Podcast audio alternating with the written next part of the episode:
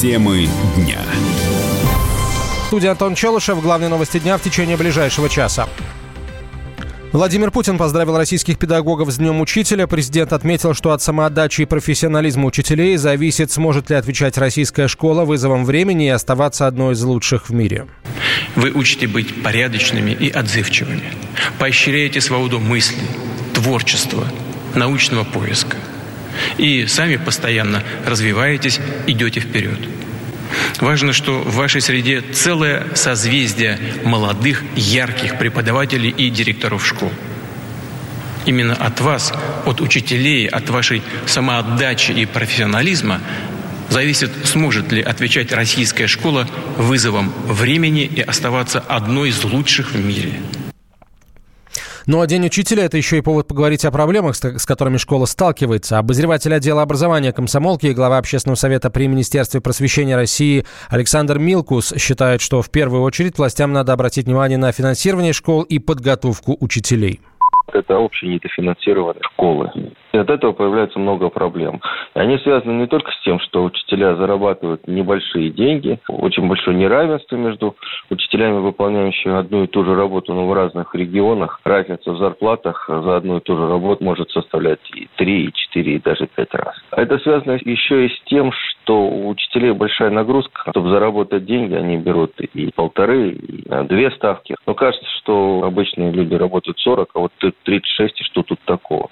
Но нужно понимать, что кроме уроков, что называется, голосом, когда человек стоит у доски, что-то рассказывает, нужно еще проверять тетрадки, вести классное руководство. От многих учителей требует участия в организации дополнительных занятий. Поэтому нагрузка у них, конечно, гораздо больше на самом деле. Вторая проблема. Учителя у нас за редким исключением, к сожалению, нормально не учатся, не развиваются сами. Есть исследование, что после пяти лет работы учителем, учитель вроде бы уже входит в свою колею, и дальше ему уже вроде не хочется развиваться.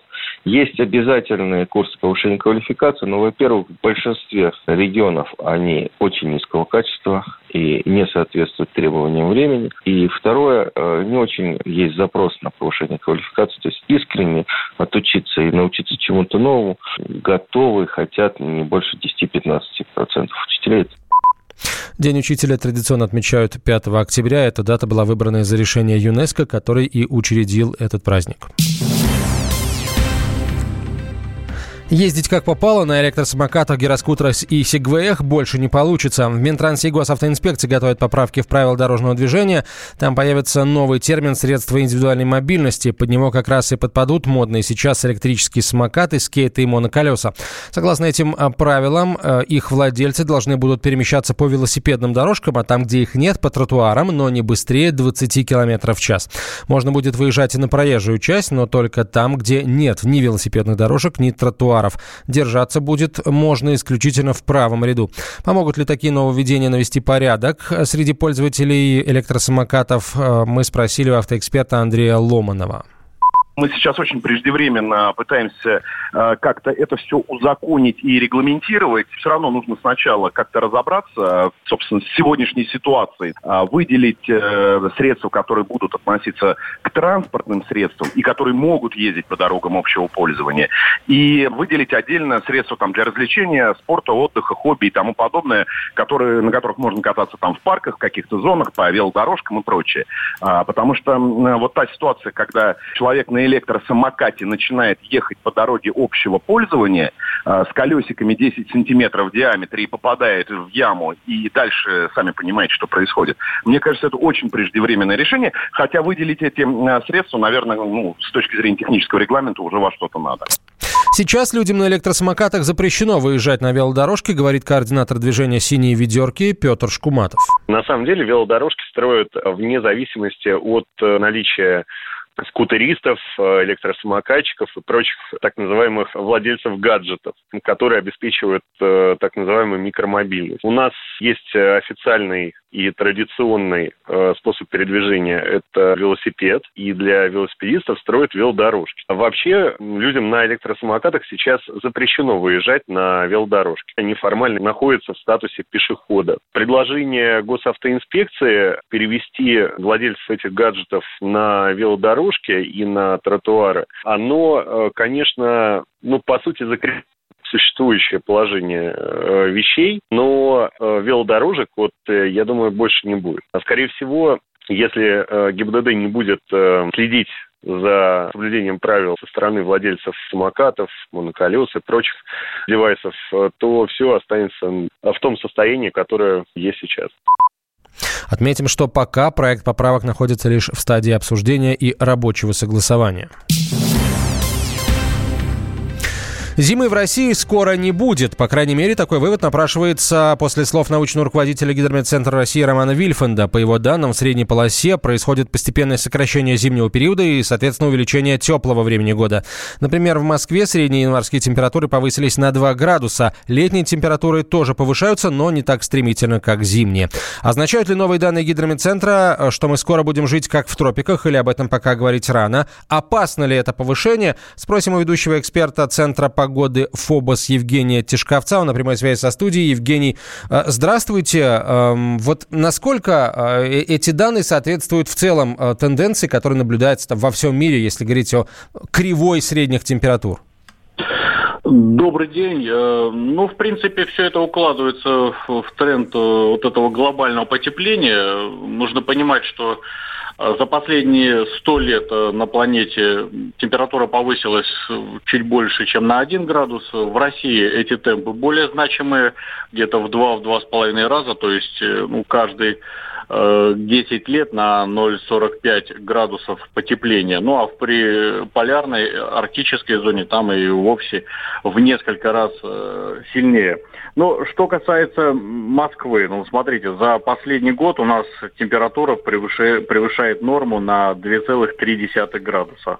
Осень у нас стартовала тоже с хороших позиций, сентябрь выдался на градус выше нормы. Сейчас начало октября тоже невероятно теплое, почти рекордное, на четыре-пять градусов выше нормы. Ну и, соответственно, прогнозы говорят о том, что летом, ой, лето, простите, зима девятнадцатого и двадцатого годов выдастся достаточно теплой, я бы сказал, очень теплой, по, таку, по такому сценарию типа еврозима, может быть, даже крымская зима. Почему? Потому что температурный фон, особенно в январе и феврале, превысит норму на несколько градусов. То есть это длинные периоды оттепели, слякоти, гололедных явлений, ледяных дождей. Да, конечно, снегопады и вторжение мороз, морозного воздуха ожидаются, безусловно, без этого никуда не деться. Но, тем не менее, абсолютно солидарен с коллегой, что период холодный сезон сам по себе вообще в средней полосе России, он